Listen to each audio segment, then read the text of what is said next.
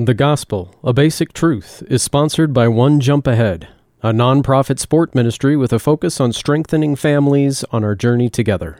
They provide a family oriented sport with Christ centered values and a unique look into how jump rope goes hand in hand with the gospel and our daily walk with Christ.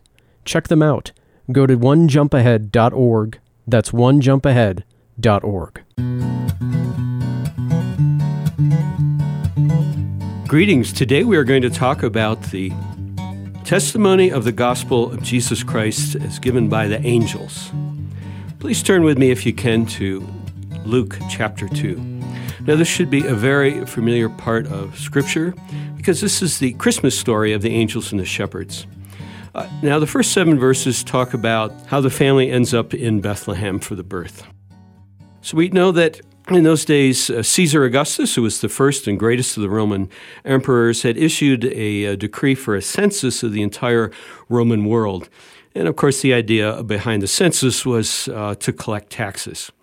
And people would go to their ancestral hometown to be counted and, of course, taxed. Joseph was a descendant of David, so he had to go to Bethlehem, the city of David taking his wife Mary, who is nine months pregnant and about ready to have the child. Now it's uh, they're going to travel from uh, Galilee down to uh, near Jerusalem, and uh, that's a two or three day walk for you know people in good shape. So obviously, with a with a pregnant wife ready to give birth, it took a little longer. They get there a little bit later, and by the time they're in Bethlehem, all the bed and breakfast, everybody's just sold out and there just isn't any room. Now, it wasn't that people turned them away, it was simply there wasn't any room. And obviously, somebody had a bed and breakfast, felt sorry, and said, Hey, you look like a couple of nice kids. I don't have any room for you, but hey, you can use the barn, what we'd call a manger. And uh, so almost immediately, Mary has the baby. All right, so that gets us set up. Now, we're going to read, and I'm going to read uh, 8 through 20 of Luke 2. And in the same region, there were shepherds out in the field watching over the flock by night. And an angel of the Lord appeared to them, and the glory of the Lord shone around them, and they were filled with great fear. And the angel said to them, Fear not, for behold, I bring you good news of great joy that will be for all people. For unto you is born this day in the city of David a Savior, who is Christ the Lord. And this will be a sign for you. You will find a baby wrapped in swaddling cloths and lying in a manger. Suddenly there was with the angel a multitude of the heavenly host, praising God and saying, Glory to God in the highest, and on earth peace from God to men, with whom he is pleased. And when the angels went away from them into heaven, the shepherds said to one another, Let us go over to Bethlehem and see this thing that has happened, which the Lord has made known to us. And they went with haste and found Mary and Joseph and the baby lying in a manger. And when they saw it, they made known the saying that had been told them concerning this child. And all who heard it wondered at what the shepherds told them. But Mary treasured up all these things, pondering them in her heart. And the shepherds returned, glorifying and praising God for all they had heard and seen as it had been told to them. All right, so if we uh, break this down just a little bit, an angel of the Lord appears to shepherds. So let's look at that term, angel of the Lord. So, who is the Lord here? Now, I ask that because in the New Testament, sometimes the English word Lord means Adonai as in master, and sometimes it refers to God. Obviously, here this refers to God, and, and, and that will continue in the rest of the passage. So, this is an angel of God, an angel of the Lord. And he appears to shepherds. We got to take a break here. Shepherds. Now, just earlier in chapter 2, we, we heard about Julie, excuse me, Caesar Augustus. The, angels do, the angel does not appear to the emperor of the greatest empire of the time. He appears to shepherds. Now, we have a sort of a romantic idea of shepherds today. Oh, you know, eh, David was a shepherd. The Lord is my shepherd. The truth of it is, shepherds were the lowest of the low. Why was David a shepherd? Because he was the youngest son and nobody wanted to, to take care of sheep. It's a, it's a dirty business. And that day, shepherds were physically and ceremonially always unclean. They, lived out in the rough, they had to be with the sheep all the time. The sanitation was poor, and they were not ceremonially clean. They could not participate at the temple or at the synagogue because they were unclean. And just like women at the time, shepherds were not considered to be credible as witnesses. They could not, you could not call a shepherd as a witness in a trial. They, they were simply uh, not credible. So within the, the, Israeli society at that time, this is the lowest of the low. So when the angel appears to them and says, I have good news for you, it's for all people, the fact that he appeared to the lowest of the low tells us, yeah, this gift that he's going to talk about, the angel, is for everyone. The angel says, starts out by saying, Fear not. Now, friends, a little kind of pro tip here. If an angel appears to you and does not say, Fear not, I would be afraid. But if the angel says, Fear not, you can, you can relax. So, now to see God is to die. So when you see an angel of God, you got to figure God's not far behind. And in fact, he wasn't.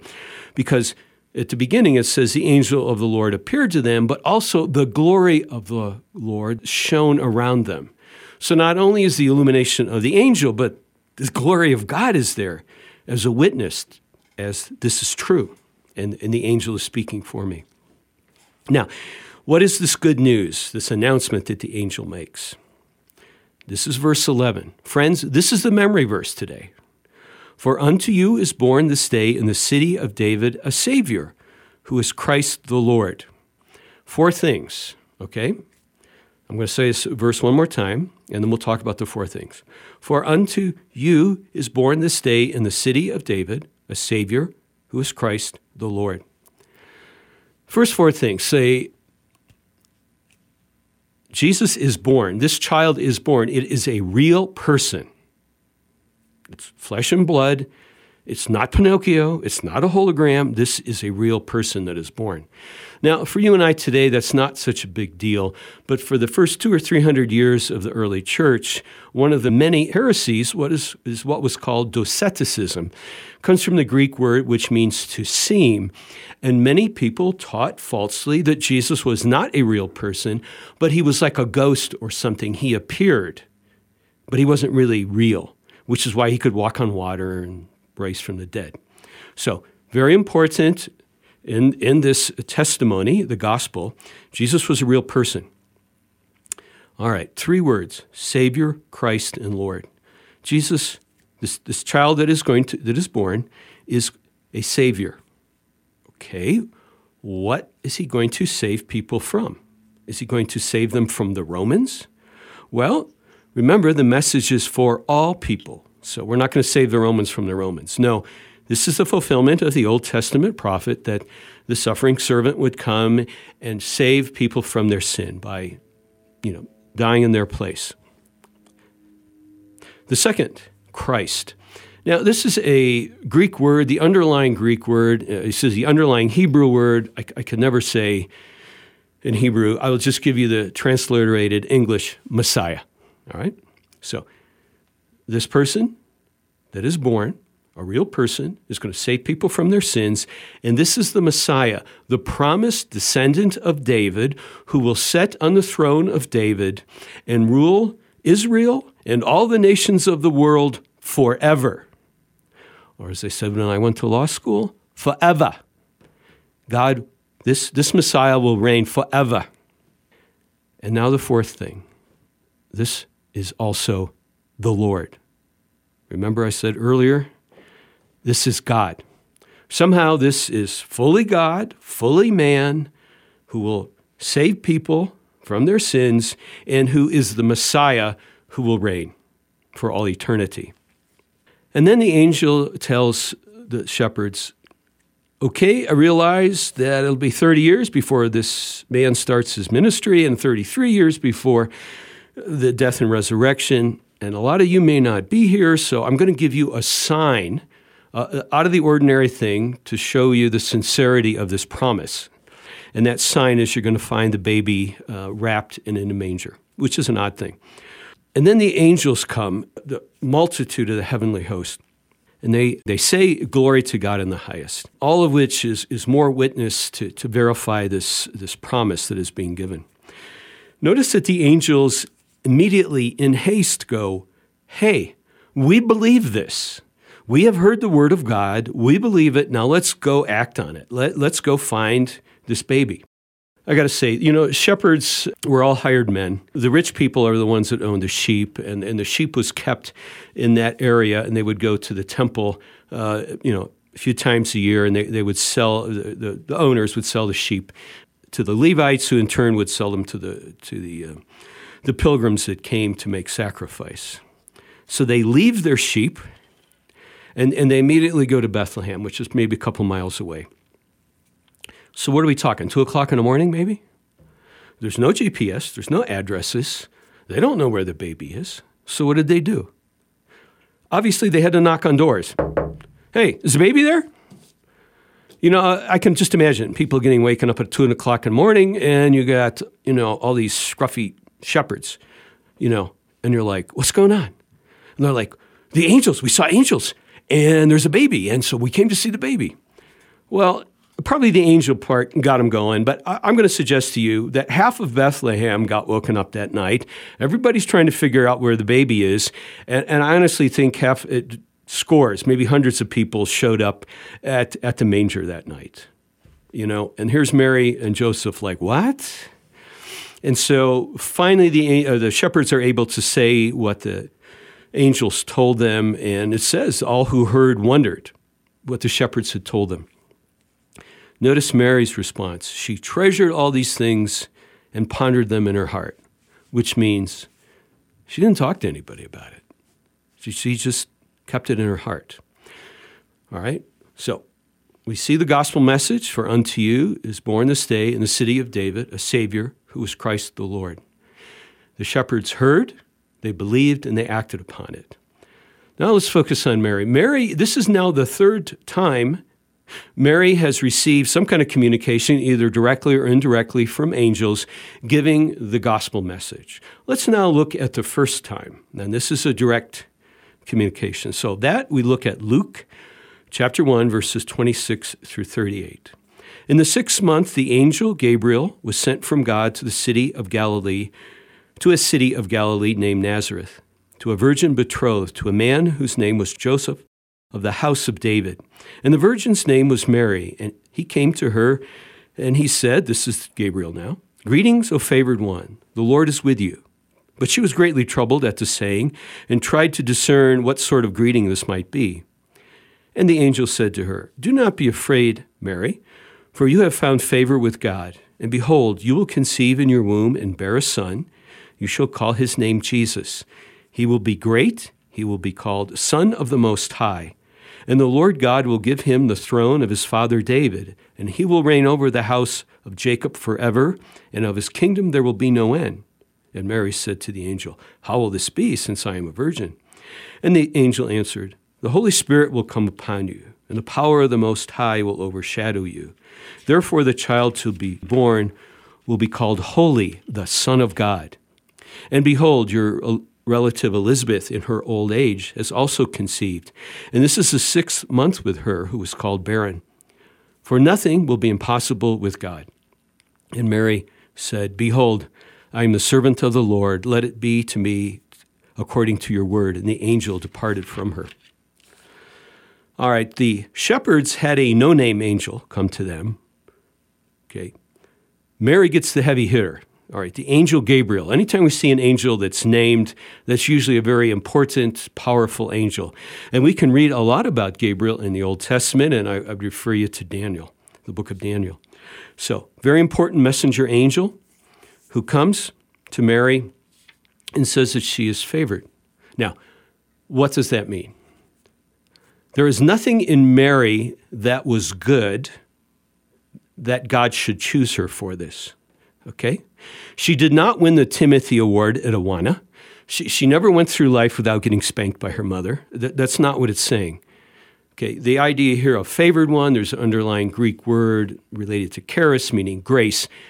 God, in his mercy, unmerited favor, simply chose her. There was nothing in her to cause God to choose her. He chose her. And so, that the favor was unmerited that was given to her. And she's told, you know, once again, we see this message. You're going to bear a child, a real boy, okay? You're going to call him Jesus. And he will be the Son of the Most High, Son of God.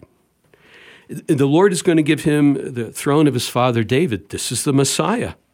And he is going to reign over the house of Jacob forever.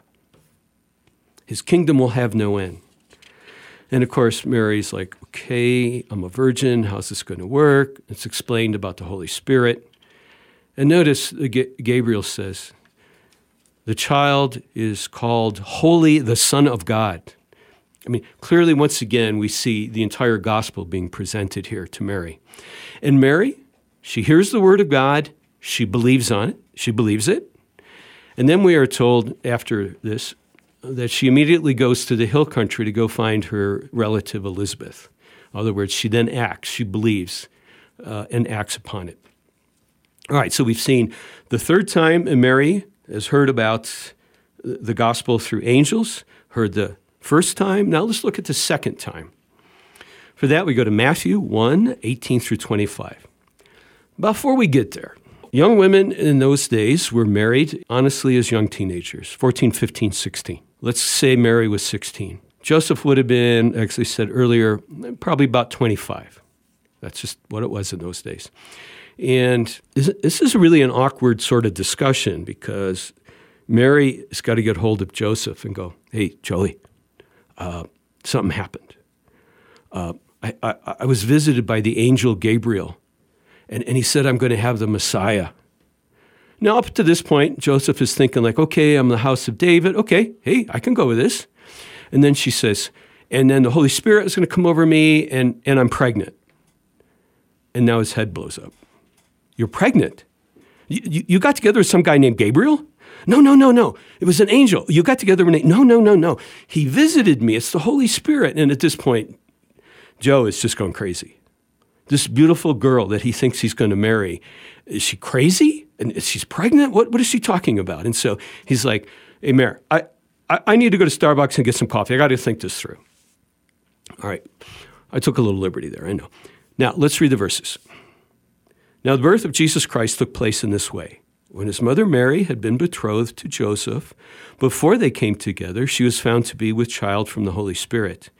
And her husband Joseph, being a just man and unwilling to put her to shame, resolved to divorce her quietly. But as he considered these things, behold, an angel of the Lord appeared to him in a dream, saying, Joseph, son of David, do not fear to take Mary as your wife, for that which is conceived in her is from the Holy Spirit. She will bear a son, and you shall call his name Jesus, and he will save his people from their sins. All this took place to fulfill what the Lord had spoken by the prophet. And again, this is Isaiah. Behold, the virgin will conceive and bear a son, and they shall call his name Emmanuel, which means God with us. When Joseph woke from sleep, he did as the angel of the Lord commanded him. He took his wife, but he knew her not until she had given birth to a son, and he called his name Jesus. At some point, you got to say, uh, I think anybody would be terribly confused as a young man. hear that. But he has a vision. It's an angel of the Lord.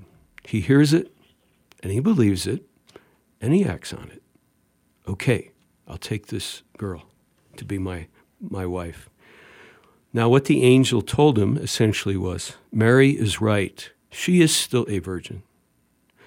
But that which is conceived of her is not by another human man, is by the Holy Spirit.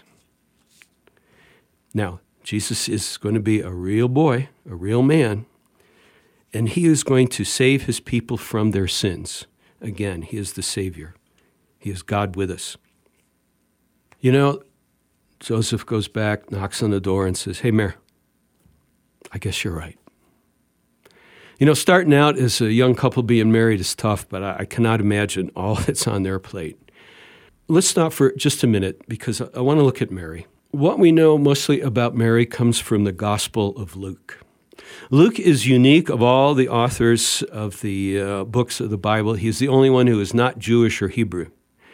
He is a Gentile, he's Greek, he's a physician, uh, is a believer. He met the Apostle Paul on Paul's second missionary journey and becomes a traveling partner off and on with Paul until Paul is martyred. At some point, Paul goes to Jerusalem with some money to help the believers in Jerusalem that are struggling because of a famine and persecution. And while he is there, he's in the temple.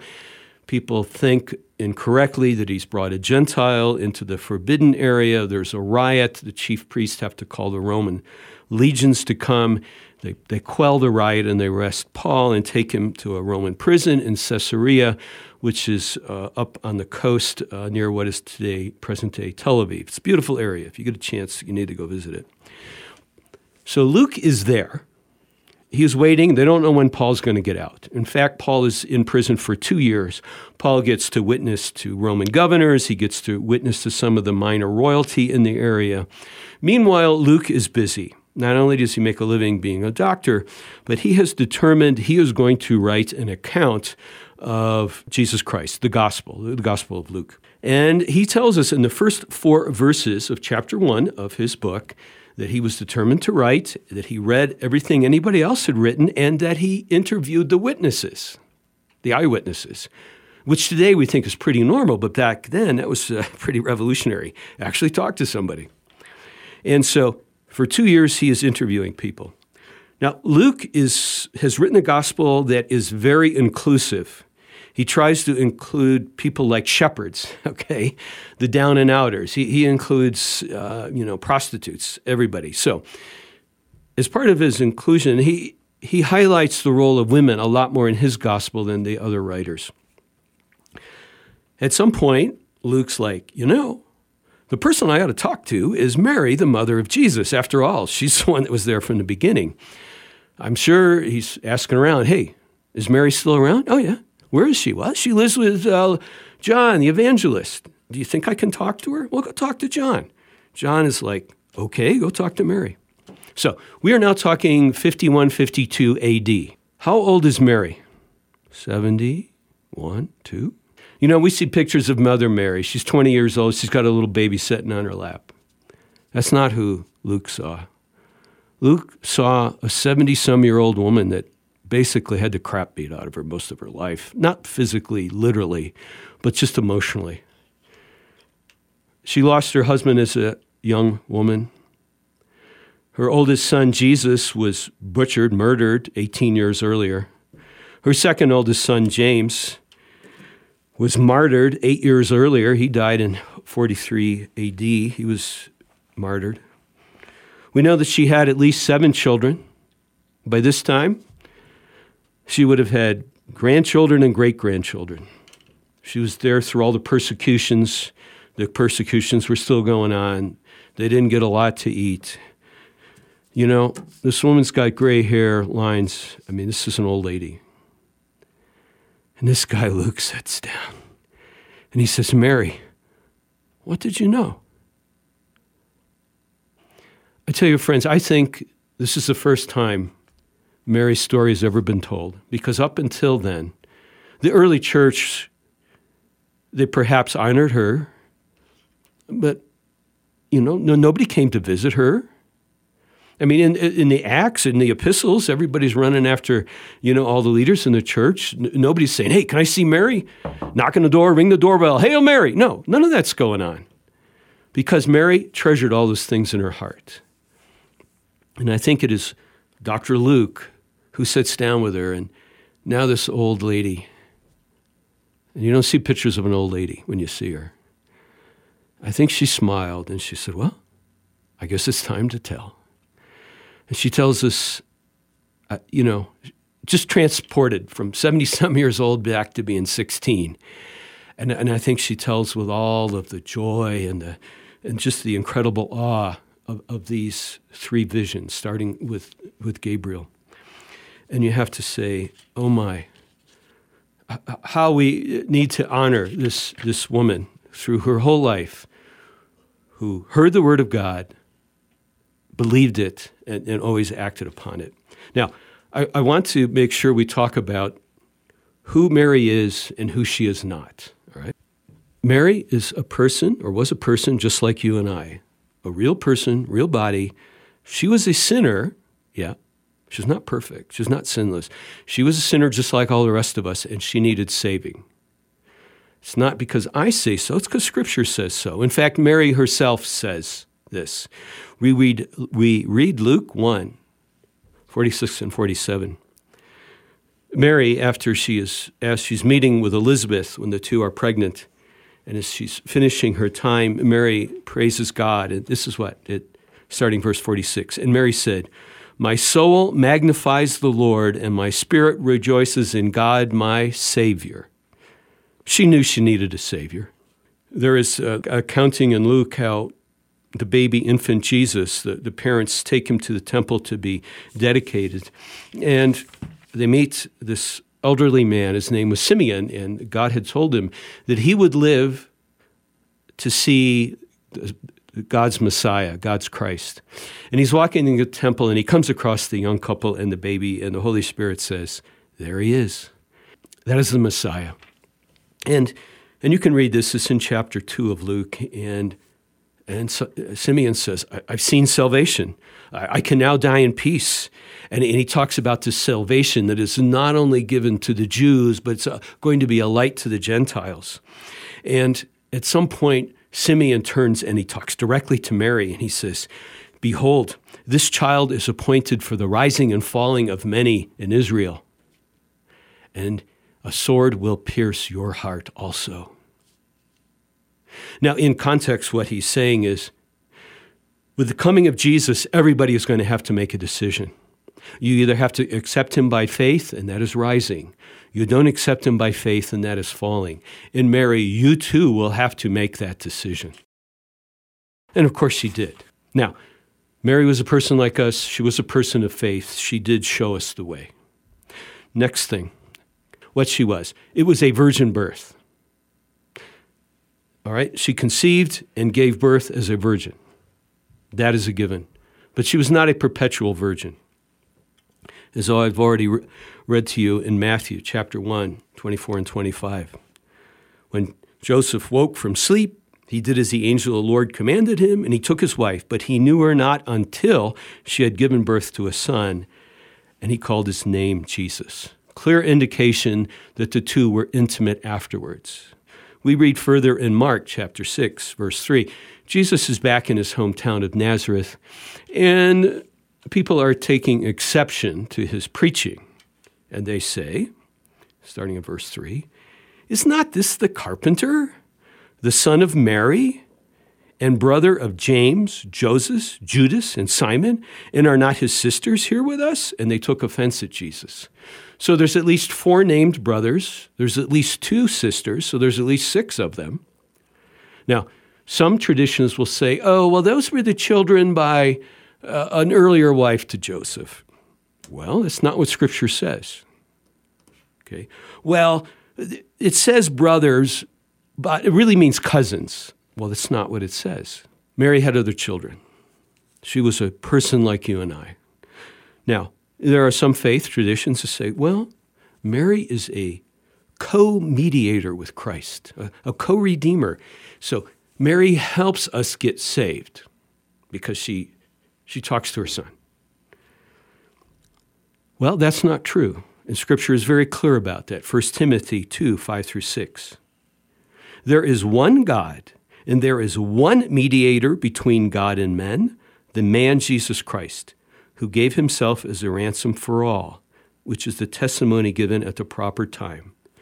There is one God and only one mediator between God and men, and that is Jesus Christ. Mary is highly honored, but she is not a co mediator with Christ for our salvation. That comes only through Christ. And lastly, we need to honor Mary, but she should not be prayed to or worshiped. Now, I don't say this. The Lord Jesus Christ himself says this. Let's read it. Luke 11, 27 through 28. And he said these things, and so we're, we're coming in on the end of whatever Jesus had been teaching. As he said these things, a woman in the crowd raised her voice and said to Jesus, Blessed is the womb that bore you and the breast at which you nursed. You know, Jesus rebuked her. But Jesus said to her, Blessed rather are those who hear the word of God and keep it. Friends, Mary is blessed because she heard the word of God and she believed it, she obeyed it. And that is the example for us, this beautiful, perfect example of faith and obedience. Friends, let me pray over us as we go. Gracious Lord, we thank you how greatly you have blessed us with this testimony that comes through Mary, the testimony of your angels, where you told us clearly who Christ is and what he does. We are so thankful for how you have blessed the church with, with Mary. And uh, Lord, bless us as we go. Help us to be a blessing to our family and our friends, to let them know that this is what the angels said about the Lord Jesus. In Jesus' name, amen.